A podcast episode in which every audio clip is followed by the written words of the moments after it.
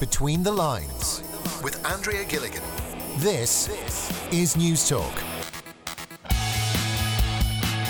You're very welcome along to Newstalk's Between the Lines programme with myself, Andrea Gilligan, where we'll be taking a closer look at some of the main stories and issues of interest. My thanks to everyone who got in contact about last week's programme, looking at the impact of COVID 19, the coronavirus on children and teenagers. You can still listen back to the podcast on our website at newstalk.com or on the Go Loud app. And as always, you can get in touch with us today by emailing between the lines at newstalk.com or on Twitter at myself at Andrea Gilligan.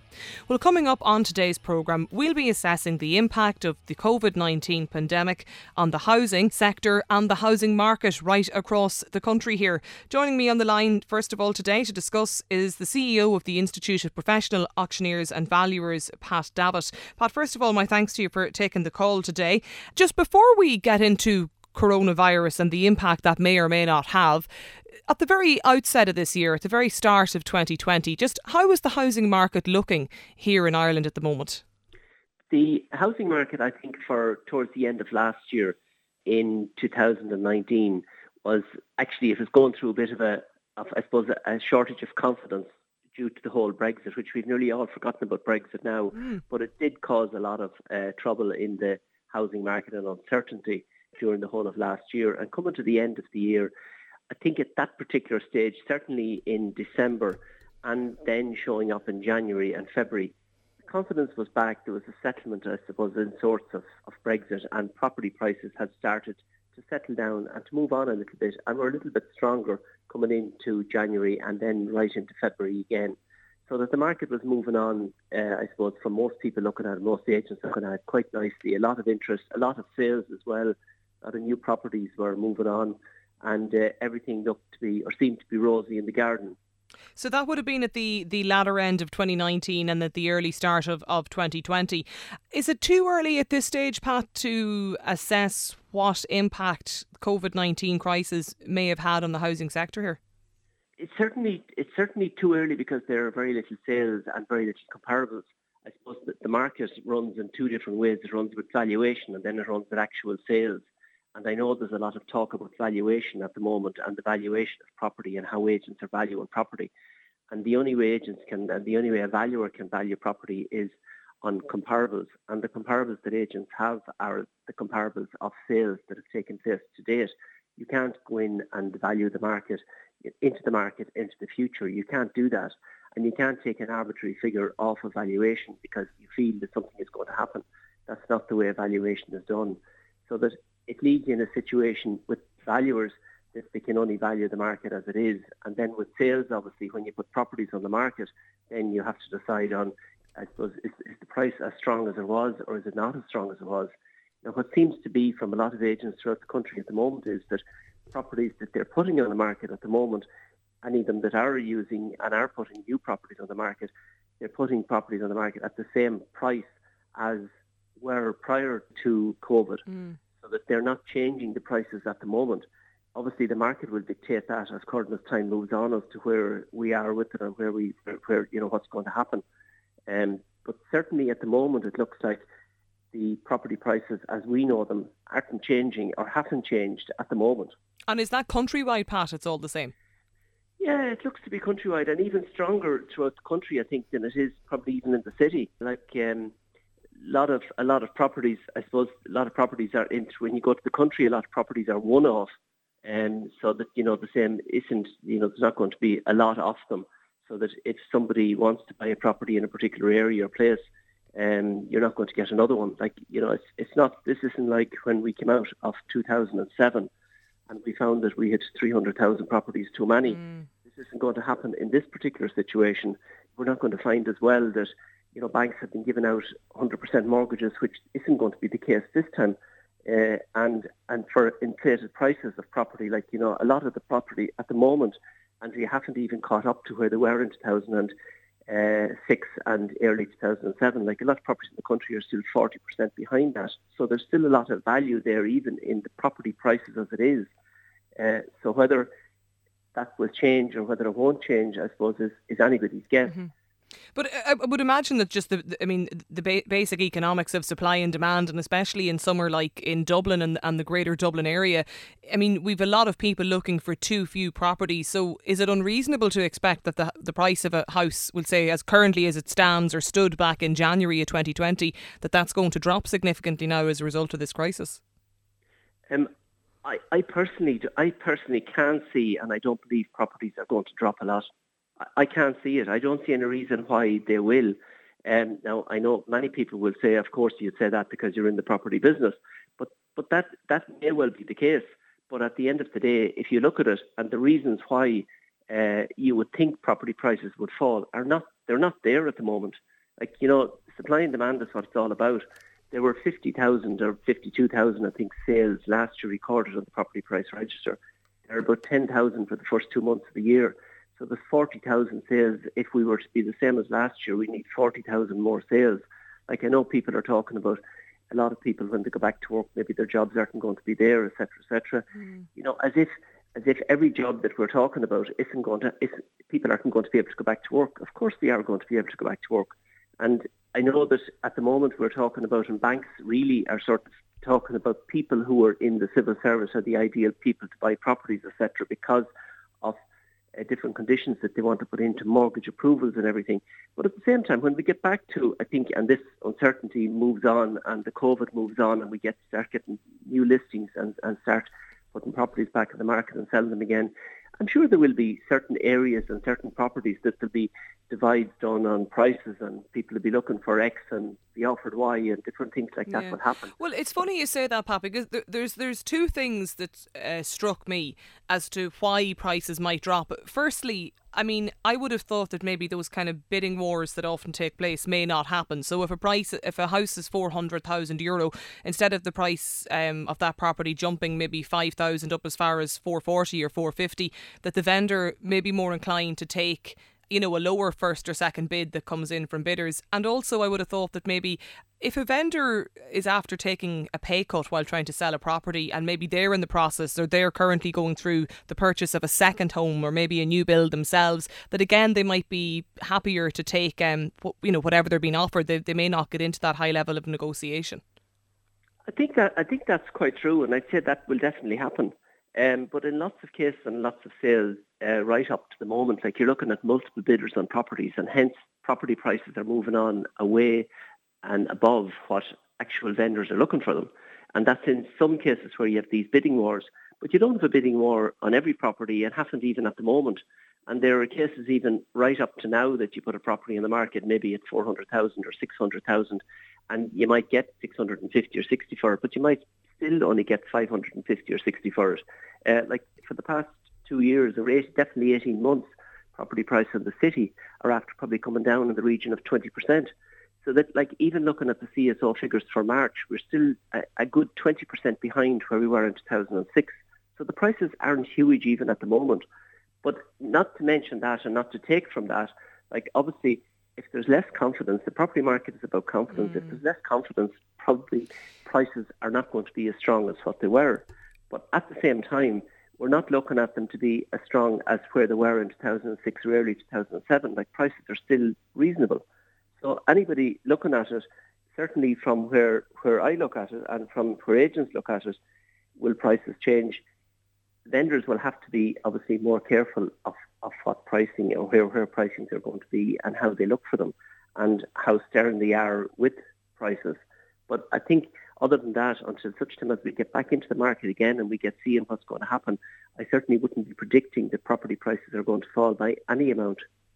That that would be the way I, okay. I, I would look at it. Yeah. What damage or effect does confidence have? I mean, how do you put a monetary value on that. If you're somebody that's looking to sell a property in Dublin, maybe at the moment, Pat, and you were hoping maybe to sell it for about five hundred thousand euro, the fact that we've entered this um, this particular crisis at the minute. How do you assess the the level of damage that confidence to the sector might have now on that particular property? Well, some people are delighted with the confidence because some people are looking for a bargain. So if you're looking for a bargain, obviously you the confidence end of things that other people aren't confident to go and look at the property or bid in the property because they're afraid of uh, you can be afraid of two or three different things. You can be afraid of one, that the property values will fall. You can be afraid of two, that you're going to lose your job, and three, that you're going to be lose your property in the event of you buying it. So the confidence will go right through the market from those three from those three types of scenarios.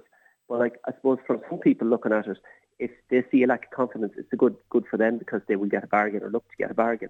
But like most people looking at it, if there's confidence out there in buyers that they're happy to buy and they're happy to bid on properties, well then vendors will see that and it's a good time to put the property in the market. Whereas if there's not confidence out there, it's a good time for buyers to buy and it's a good time for buyers to be looking at the market because uh, other buyers don't have the confidence to go and buy something. So confidence is a big thing, regardless mm. of the fact of like we've seen it right in the Brexit uh, discussions and in the Brexit times, and you know it's a big thing. It stops people. Uh, it stops a certain amount of people buying properties, and that extra bidding wars that you're talking about. Like you know, if there's one person to buy a property, obviously the price is going to be amended and changed, and that deal is going to be done. Whereas if there's two people to buy a property, there's a bigger chance of getting to your, your, your reserve. If there's three or four people to buy a property, there's a much bigger chance of getting away above the reserve.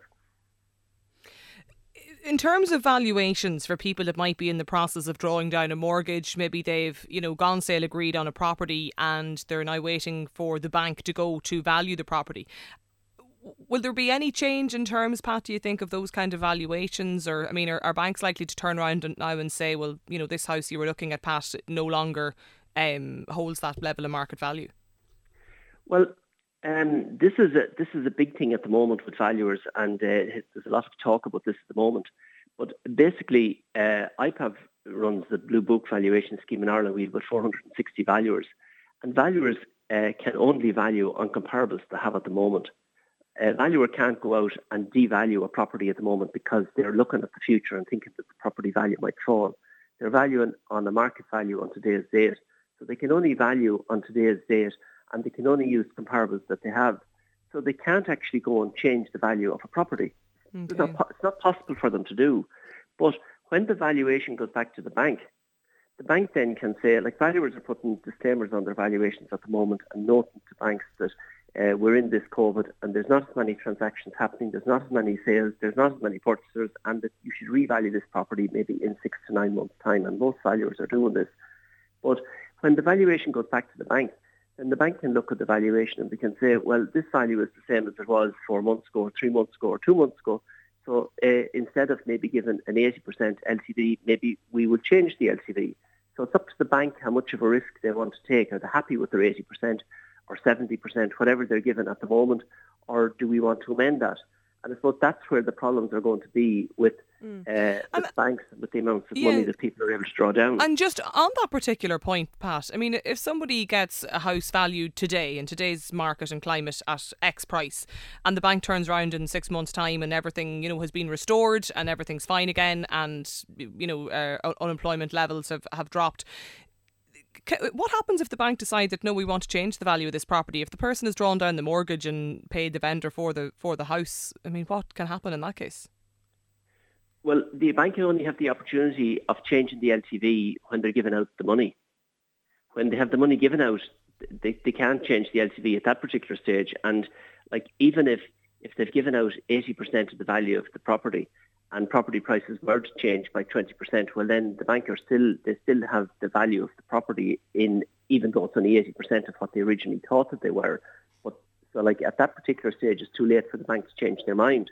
But it, it's when the stage when they want to give out the mortgage that they can change the LTVs and they can say to people, we're going to not give you uh, the amount of this mortgage that we were going to give you, but we're going to give you this amount. But on loan applications and loan approvals and loans that have been approved, uh, I, I don't know that the banks can actually do that. I think on new on new properties, yes, they can do it if they're doing new uh, new uh, uh, uh, loan applications and you're doing new loan approvals. But I'm not sure that they could actually do it in the middle of a mortgage. If you have your part of your mortgage or you have your property contract signed and everything, and you come back to get your money, and your valuation is the same as it was prior uh, to you drawing or to, to you getting approval. Mm. I don't think the banks can change the LTVs at that stage, and it certainly it's not fair for them to change the LTVs at that okay. stage. Just finally, Pat, advice for I suppose both the seller and the buyer at the minute. I think that uh, I think for, for, for sellers, I think that they have to be very careful of the pricing that they put on properties and make sure that you know that, that vendors are you're not looking for the highest, highest of prices for properties. I think you have to be careful what you're looking for. And I think that uh, purchasers, on the other hand, I think that they should look at the market and see what is available. Um, if they're able to negotiate a price with a vendor, well then fine. Um, if, if they're not, well then they have to decide obviously whether it's good for them at the moment or not, whether they can get the loan for it to make sure that they have the loan to buy the property if they need a loan. Like after the after the last fall in 2007, Andrea, a lot of people uh, were buying properties with their own money. There was many, many properties bought and still being bought with no mortgages of any description. And even right up to, uh, I suppose, in the past maybe six, nine months, maybe 50 to 60% of sales that were done in the country were done with people's own money, not using mortgages at all. Now it's down to maybe 25 to 30%. So that, you know, if people are buying and buying properties with mortgages, they need to make sure that they actually have the mortgage and that they have the correct, correct amount of mortgage for the property mm. so that they're able to complete the sale. Okay, CEO of the Institute of Professional Auctioneers and Valuers, Pat Davitt. My thanks to you for joining us on the programme today. You're listening to Newstalk's Between the Lines show. We'll be back with more on this issue in just a moment. Between the Lines on Newstalk. You're listening to Newstalk's Between the Lines programme with myself, Andrea Gilligan. On this week's show, we're discussing the impact of COVID 19, the coronavirus on the housing and lending market here in this country. Now, joining me on the line is Karl Deeter from yes.ie. Karl, just first of all, what impact will COVID 19 likely have on maybe, first of all, the housing market here in this country? Well, the truth is, nobody knows for sure because this crisis, unlike the financial crisis, which was unfolding over a course of months and years, has happened in a number of weeks. So all you can do is give your, your best shot at what you think might happen. Now, what we do know is that when you have large uh, systemic shocks, that asset prices of all sorts of things, stock markets, houses, you know, fine art, they all take a hit. So you would expect to see uh, prices correct downwards when that happens. But the, the key question is then, you know, prior to this happening, we had a housing shortage for many years and 10,000 homeless people. So it's not as if the need for housing has gone away. So when you think about that, you know, that, that housing demand might fall, yet we know we have a housing demand. What I suspect is going to happen is that prices will, will fall in the short time but then start ticking upwards again because uh, new house supply has actually come to the lowest level that it's been uh, since 2013. Obviously, construction sites are shut. Uh, developers themselves also get worried, so they're not going to be completing homes as, as, as quick as they can the way they were in the past. And these all lead back into a situation of, of re, recreating that undersupply dynamic that we've been struggling with uh, we were actually getting ahead of it when um, when the pandemic hit. So, you know, you, you'll see corrections. It's gonna it's gonna mess up a lot of people, but that said, I think prices will will start to to come back then uh, later in the year. So we're saying that we, we do expect there to be some price reduction in in properties across the country. Is that just in new builds, Karl, or in all in all houses? I'd say it's it's the market general, because what happens when you when you have something like this? Obviously, like the unemployment figures at the moment, they're not real. You know, it, it like a lot of people who aren't working, they're not what you would traditionally call unemployed. But the the, the return to work piece um, is the bit that's going to be tricky because there will be jobs that won't be taking people back. So you'll see the spike in unemployment. You'll see a, a reduction in consumer sentiment but the uh, the economy we had, you know, it's not like we had a mad imbalanced economy the way we did during the Great Recession, where we had a credit bubble, way too many houses, all these things going wrong, and, and, and, and huge overspending in public expenditure versus our tax take. That's not the way it is this time. So the ingredients are there for a good economy, but convincing people that they are is going to take a bit of work. And there's going to be certain sectors that will struggle to come back. Pubs, um, any social venues, sporting events, things that, that you know employ thousands of people. And because of that, you'll have kind of reduced income in the economy. People might still be quite worried. They might be kind of hoarding what money they do have. So we need to to, to loosen things up again so people feel feel confident to, to go back to living their lives in a normal way. And that takes a bit of time. And again, I think that the housing market will re- replicate that, that as the economy starts to, to recover as will the housing market. So, what would your advice be, Karl, to people that are maybe in the process? Maybe they've just been mortgage approved, they've got their loan approval, maybe they have their, their sights on a property, maybe even with bids in, gone sale agreed, that kind of thing. What's your advice to people in that situation at the minute? Well, you have to understand a couple of things. Uh, if you've made an offer on a property, you know, gone sale agreed and signed a contract, you're locked in now. There's nothing you can do. If you haven't, just bear in mind what your what your uh, negotiation strategy is because some people are saying, look, you know, if prices fall a little bit, that's still the house that I want to live in for the rest of my life. And when you look at a mortgage over, you know, 30 years, paying 10,000 difference in it, you know, it's working out roughly 40 euro a month. If the person says, well, if you lower the if you lower your offer, I'm not selling to you, I'll simply hold off. You know, you might miss out on a place that really was the, the house that you want. Equally said, though, it might make sense to turn around and say, look, you know, things have changed. Um, I'm lowering my offer. And uh, that's that's called gazundering. There's gazumping where someone else comes in and knocks out your bid with a higher bid, and gazundering is where you lower your offer. And that was a word that I haven't heard since, golly, mm. probably nine years anyway, when when mar- the market was still falling. It's it's not unreasonable to expect some of this kind of thing to be happening. That said, it's also incumbent on sellers to to realize the trees don't grow to the sky. Property prices don't just go up and go up and never go down. So they've got to, to be willing to accept that part of the reality. Now, strangely enough, when you look at it over the whole country, you'll see the CSO or other people say prices rise, prices fall. That's all based on these individual little pitched battles of bids, rejections, and stuff that's going on on a house by house basis. So you might find some people will do really well out of it. Some sellers might get the price they wanted. Some sellers might, you know, lose way more than they thought they would. Some buyers might end up paying more than they thought they would, and some might go out and say, "Yeah, I snagged the best deal I could have hoped for," but it's not the best deal for everyone, and that's why it's it's very always it's always a, a kind of an individualized thing. And I mean, is it a case, Karl, that I suppose should the vendor, should those that are in, maybe in the process of selling the property, should they nearly expect that this is likely to happen? That the, the that the potential buyer or bidder mm. is, is going to be asking for a reduction during this time? Well, I would I would just say that in the course of human events, a mature take on any situation requires that you look at it and and understand what the expectations and risks might be. And in a situation like this, you know, if, if someone came back and lowered their offer, would that be out of the blue? I would hope people aren't so naive as to think that that's not going to happen. It might be very frustrating. You might have a seller who can hold off and says, well, you know what?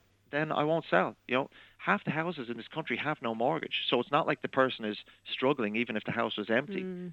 Uh, in, in many cases, or it might be a probate sale where there's no one living there, or you know the person might just say, well, I'll just keep living here because the place I was going to get, they're not going to lower their price, and I needed that money so I could get my mortgage, and I'm stuck in a chain, so the whole thing is off. You might get other people who are like, I really need to, to close this deal, you know, one way or another. I just have to accept it. There you go. It, it's it's such a, a chaotic thing. Like when we talk about property, we talk about it as if it's this one like you know, glossy object yeah. that you can point your finger at. It is, in fact, a world of utter chaos where every single transaction is a different set of events with different things happening, different parties involved. So it just really depends on, on the on the transaction. But uh, but buyers in general, I think, should should understand that there's probably going to be value out there that you weren't expecting. There's going to be people who were kicked out of the market because prices got too high, and they're back in now. You know, so there's also some good news. Like we we constantly talk about property being unaffordable and how people can't afford a home. There's going to be a lot of people, if prices do come down a bit, that will be able to afford a home, and to me, that's a good thing. You know, very high house prices actually wreck an economy. People don't ever seem to remember this. High house prices, we celebrate them, but we don't celebrate, you know, high gas prices. We don't celebrate, mm. you know, massive electricity prices. So when you have something that you need in order to, to, to live, high prices aren't always a good thing and uh, and certainly you know trying to get back to some, some rational value and, and rational expectations. I don't think it'll do anyone a tap of harm. Just o- overall, in in looking at the market at the moment, Karl, I mean, have we any indication as to when things might return to, to normal? Well, a lot of a lot of deals have been put on ice Again, that's just normal. Like a property deal at any stage, you've got your buyer, you've got your seller, you've got valuers, you might have engineers or you know surveyors, you've got solicitors dealing for the buyer, solicitors dealing with the bank, solicitors dealing with the seller. You've got you know the lenders as well. So you've got all these different parties that are all interacting. And at the moment, you know, two or three out of the, the vital six or seven might not be working normal hours. So everything is just it's it's it's delayed. It's a mess. What we do know is that prices are still rising. Prices rose in the year to February, which is the most recent uh, CSO data that came out earlier last week, and what I would sort of pre is, really the restrictive measures being announced, though. I- exactly. But what you're going to see is that there's so many people locked into deals that even March and April might show, because it's only based on transactions that close. March and April might show that uh, that the prices, you know, stay the same. We're actually not going to see the price effect until May, June, July, because that's when any new deals coming through uh, will start to show up in, in the price history, if that makes sense. So there's going to be a, a delayed effect on that even though the, the, the effect is real and it's here now, but the statistical knowledge of that will be delayed by several months because of how it works. And then after that, I think, yeah, like if, if for some reason there's some new innovation that, that allows better treatment of COVID-19 or something like that, you know, a lot of our fears and concerns might evaporate pretty quickly. Short of that, though, you are going to have that that reduced confidence issue. You know, even viewing a house yeah. becomes logistically more difficult. Uh, I mean, there is when... virtual viewings, but I mean, I, I wonder how many people are going to buy a house on the basis of a virtual viewing. Yeah, I have to commend the estate agents. You know, they're they're absolutely adapting with technology in the best way that they can. They're doing, you know, everyone's making new adaptations. It's it's a time of of amazing innovation right now and that that bit of the the story and business is being lost. Like there's some really wonderful new ways of doing things that people are finding, and that's to be commended. It's going to make the world a far better place after this. But the virtual viewings is a way to basically give people a taster. I still think most people will not buy a house unless they have physically walked the place. One of the points that strikes me about all this is maybe that confidence people have or I mean I know from talking to friends there is sort of this expectation that they think something's going to happen maybe they are concerned about their own job their people are telling them that you know if they buy a house now they might end up in negative equity if prices are to drop down the line I suppose what sort of damage does that uncertainty do to the market overall it damages everything. That's the whole sentiment issue I was talking about, and it feeds into that again. This idea of the emotional calculus of what decisions are you going to make will you go on a holiday if you're worried? You know, would people go on a holiday tomorrow to Spain, one of the most popular places to go on holidays? I don't know. If I had thoughts of buying, say, a new car, that might be put on ice. If I was looking at a house, I'd probably be quite concerned. I'd be trying to find, you know, is there better value out there? Would that would that seller, you know, accept a slightly lesser offer to give me the comfort of the decision I'm about to make? They, they would all be concerns that I would have. You might have people who are fed up paying too much rent and they really want to buy a house, but they're saying, you know what, I'll just stay renting for now until I see what how this all plays out. You might have people who, like I said, are renting and they're like, we are out of here. But instead of buying an apartment somewhere, they might be saying, you know haven't been through this, we really now want a house with a backyard. Or if we're buying an apartment, it has to be next to a public park. So you get all these little expectations. They might want a house with a, a, a spare room because one of them might be working from home permanently now or they might want a house where if there's an attic that they could potentially put like you know a little office up there because one of them might be working from home or they might move to Leitrim instead of Leixlip. There's a lot of complexity in this and it's individuals all playing out their own life looking for what's best for them and where that ends you can't say but we've definitely put a big dent in the confidence of people and that usually has a negative effect on the economy in general. Lots to consider there. Karl Deeter, we'll leave it there for the moment. My thanks to you for joining us on the programme today. Between the Lines on Newstalk. You're welcome back to the final part of today's Between the Lines programme with myself, Andrea Gilligan. On this week's show, we're looking at the impact of COVID 19 and the pandemic on the property and housing market. Now, joining me on the line to discuss my next guest today is the CEO of Property District, Carol Tallon. Just first of all, Carol, will you outline for listeners what it is that you do at Property District?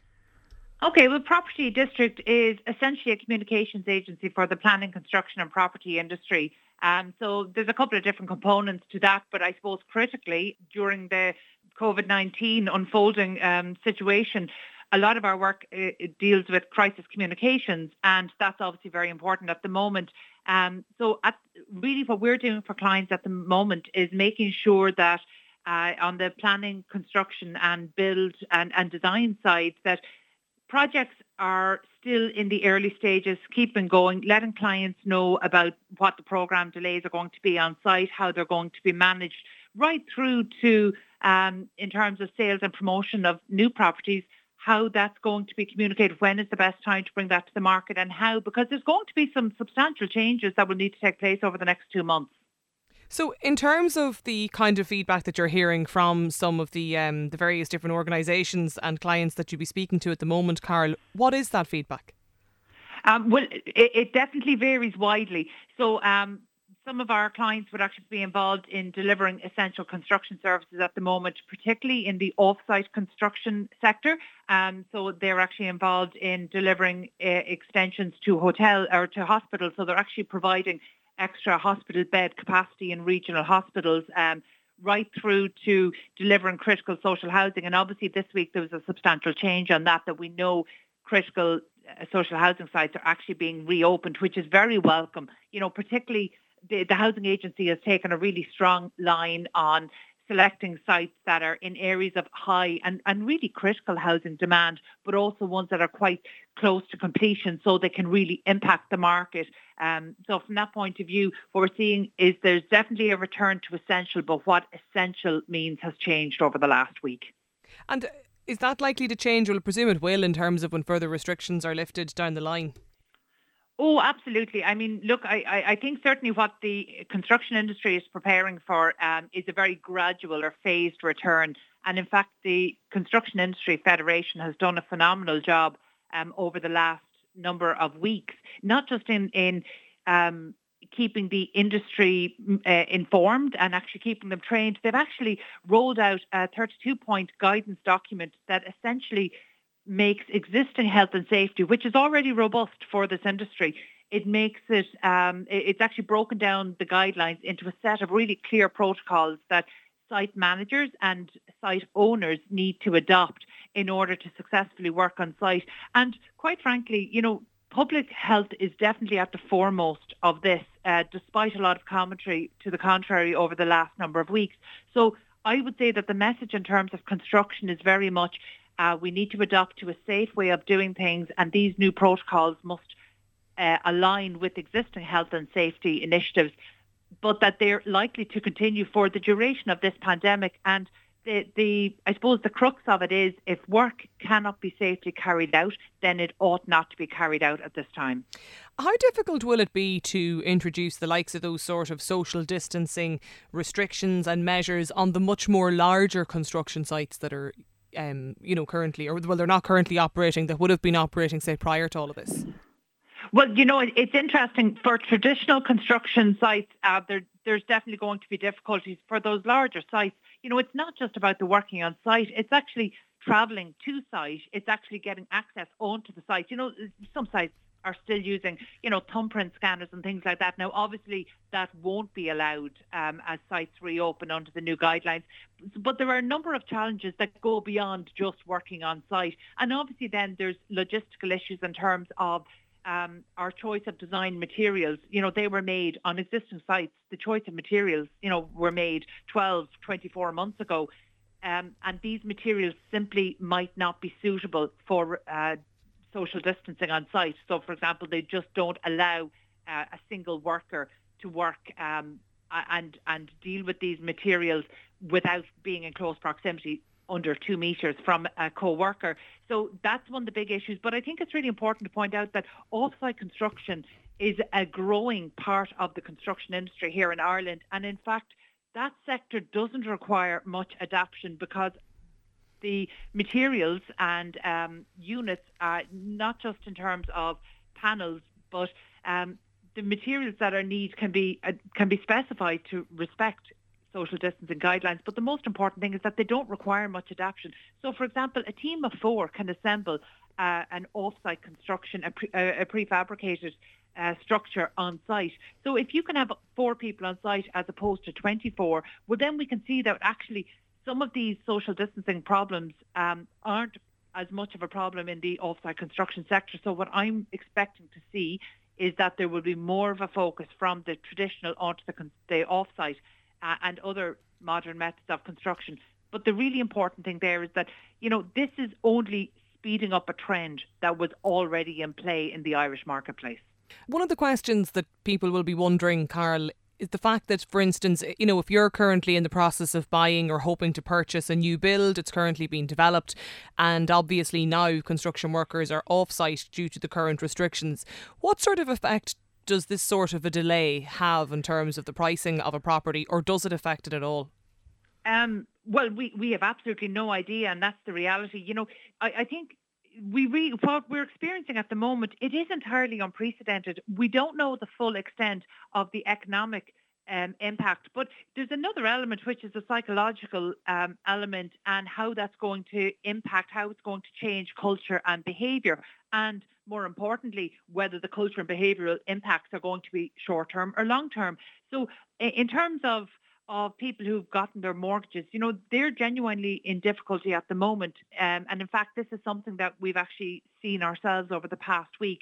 You know, people who were were actually due to draw down mortgage funds um, during this time. Their mortgage lenders, and by the way, I, am including here uh, the Rebuilding Ireland Home mm. Loan Scheme as well.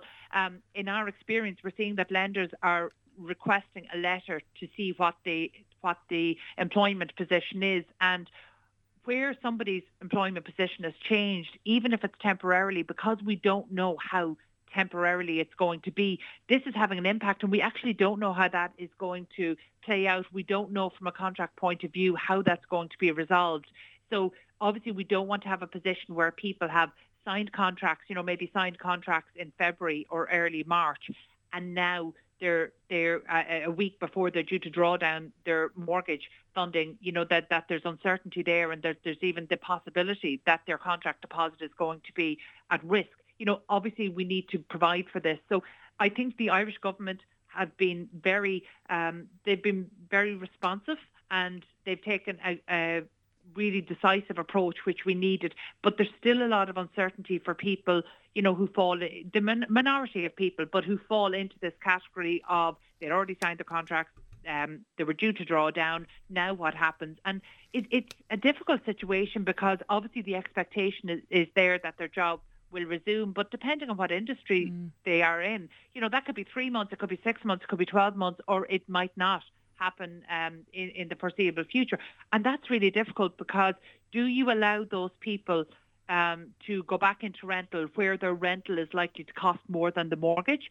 Or it, there's an argument to say that it would be irresponsible to allow the mortgage to go forward without the repayment capacity being there. So there's still uncertainty despite decisive action being taken by the government. You know, there are still people who don't neatly fall into those boxes and um, we're actually still troubleshooting on that. We still don't know how that's going to pan out. Okay. And is there any uh, timeline over, you know, in terms of how long it might take to, to gauge that?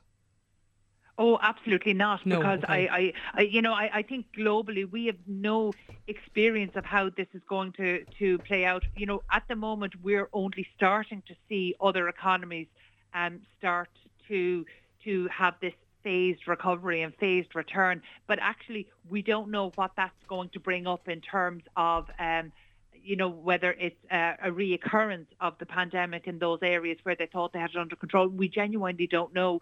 And for that reason, we, how long the shutdown or restrictions continue entirely impacts on what the eventual impact on property prices and delivery of new homes to the market is going to be. But I think, you know, from from our point of view, we can see that there's demand in the, the marketplace. You know, we can see that homelessness is still, uh, you know, in and around the 10,000, and and we know that that's not going to be solved by, uh, you know, by these shutdowns. In mm-hmm. fact, if anything, it's going to become more pronounced. So the demand is still there. Um, there's going to be capacity issues as to how we meet that. You know, the biggest issues are going to be affordability and you know, in one way, there's an opportunity now for us to crack the affordability issue in terms of housing in Ireland. And that's something that for all of our other uh, solutions that have gone forward and, all the progress that has been made over the past two to three years, you know, we haven't cracked the affordability nut. And maybe this is the opportunity, this is the time to do that. And one of the points that we've been talking about earlier on in the programme today as well, Carol, is the fact that it's the confidence and the, the impact to confidence and what that does to the property market as well.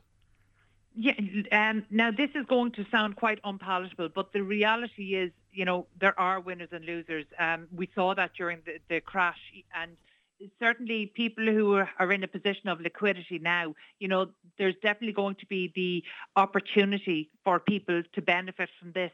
You know, confidence tends to be um, it tends to be a shorter term than than people realize. And in fact you know one of the things we see is that people you know once people see a return to some form of normality then they will in fact probably now more than ever want to secure their living situation, particularly if they're in rented accommodation, they won't want to be as vulnerable again, you know, that they'll want to be in their own home. So yes, there's likely to be an impact, but that impact is likely to be short term. I don't believe it's even going to be immediate, uh, um, medium term. And you know, like we, oh, any co- any sort of fear or uncertainty will always stall the market. You know, that's mm. just a reality outside of the property market. Uh, you know, in in every market, but. Um, that kind of volatility is generally quite short term, but the term depends on how long the restrictions last and how long the pandemic remains um, a, a threat to public health. How do you see prices, or do you see prices being affected? So, Carol, over the next, for instance, month or two, like if people are currently in that pr- purchasing process? Um, well, I, I, I think this, this, we know that there are some sales happening, some transactions happening, and, and that's fair enough. But frankly, there those sales that had sale agreed that already had their, you know, maybe the bank surveys done, you know, they're going to run out quite quickly. Um, in terms of the second-hand market, there's very little activity. Yes, there are isolated cases of people buying remotely, but you know, they, the reality is we have the technology in place, but cultural shift hasn't been made to people buying entirely online. Um, and I know Ronan Lyons earlier uh, earlier in the month, he deducted that second-hand sales market were likely to dry up over the coming weeks, and we're we're at that stage now, and we're starting to see it. So there's very little, if any, new property coming to the market. Um, so I think that there's there's online and remote viewing activity happening. There's inquiries happening. There's research happening. Um, uh, but the only transactions that are happening are ones that were in process mm. prior to the shutdown. And uh, while there will be some some isolated examples, I think the culture shift hasn't been made for a flow of transactions to happen remotely at this time. Yeah, so, so you're saying that what's likely to continue is perhaps maybe a one off or a new build development, but the second hand purchase is likely to stall at the moment? About a month or six weeks ago, um, we found out that solicitors, conveyancing solicitors, were actually telling buyers who hadn't yet signed contracts, you know, maybe who'd paid their booking deposit but mm. hadn't yet signed contracts, um, to hold off. And you know, I, I don't think we can criticise that uh, that advice because yes, those transactions could, in theory, have proceeded, but um, given the market uncertainty, it's probably wise that they don't. Um, but again, this depends on the individual circumstances. But the general advice that has been given by conveyancing solicitors to um, home buyers during this time is to hold back if and they why, haven't already signed contracts. Why is why is that, Carol? I mean, if somebody has a deposit paid but they haven't got as far as signing the actual contract yet, maybe they're in the process of getting evaluation carried out or reserve a survey. Is it that there's an expectation the price might fall, or is it to see if yeah, it, there is? Yeah, no, no, it's definitely that there is an expectation that in the short term um, but it, it, will be very short term that the that the prices drop. And by the way, that's not that's not guaranteed that that will happen because we can see that uh, because of construction sites being shut down, because of development activity being shut down, because of estate agency activity being shut down, that actually there's going to be um, a, a much reduced uh, there's going to be a much reduced flow of new properties and second-hand properties to the market. So the impact on pricing mightn't be as severe as people are predicting, but the reality is we don't know. And in those circumstances, it's wise to wait until we see how the market is going to react. Um, but I, I think that um, there is likely to be price drops, and I know I, have heard you know commentary to contradict that, but in my opinion, I, I think it's likely there will be price drops. And, but I think that they're likely to be short term. And w- what is a price drop? Is it five percent of what the um, accepted bid is, or is it back to the asking price? What would you, what do you regard as a price drop? Oh, I would regard it as a price drop of anything kind of above five to eight percent. And in fact, what we're seeing at the moment, um, stats for 2020 show that Dublin properties tend to make between 5 and 8% in excess of their asking price. And it, the reverse is true for regional properties. They tend to make at least 5 to 8% below their asking price. So I, I, think that anything outside of those factors would be considered a price drop. So are we saying, Carol, for anyone that's in the process of maybe buying a second-hand home at the moment that has paid the deposit, they haven't signed their contract, they should be asking for anywhere in the region of five to eight percent of a price drop? It, genuine. I, I I really don't like giving out uh, stock answers like that because it absolutely I know, depends on the individual circumstances. Because actually, there's going to be some people who would be much better off to go ahead and, and close their deals now because actually, if their mortgage is lined up and yeah. still available to them, that might change in three or six months' time. Also, um, we, we've got a situation where if people are going to be paying rent during that period, that's likely to be more than the mortgage because we're seeing that as a national trend now, which is outrageous. And that's why I think that this is the opportunity for uh, a price correction that actually addresses um, that addresses affordability issues. But I, I'm not I'm not confident that that will happen purely because um, all of real estate, all of the property industry is dependent on buying, selling, or leasing or mm. transacting a property that has been delivered to the market. But in terms of delivering new stock to the market, that's where it comes down to the planning and construction. And while the planning process in Ireland has been kept functioning to a point, it cannot proceed with uh, public consultation elements. So there's there's a natural there's naturally going to be a lag on projects, um, despite all of the industry's best effort. In terms of construction, we know that there's been uh, sites shut down for anywhere between now four to six weeks, mm-hmm. depending on the project. But also, because of implementing new social distancing guidelines on site, which are very necessary, there's going to be a knock-on effect. And one of the figures we've seen in the Irish, uh, through Irish research, is that these impacts um, in terms of delays and loss of productivity on site, the loss of productivity on site can be anywhere um, upwards of 30%. That's huge in terms of the outputs that are that we're going to see in the, in the marketplace for 2020. So, you know, all of these factors, they all are components that make up the full picture. Carol Tallon, CEO of the Property District, my thanks to you for joining us here on the programme today. I'm afraid that's all we have time for. If you've missed any of the programme, you can download the podcast on our website or on the Go app. My thanks to the production team, Simon Keane and Stephen Jordan. I'll be back again with Breakfast Briefing on Monday morning from 6 and with Between the Lines this time next week. But for me, Andrea Gilligan, have a good day.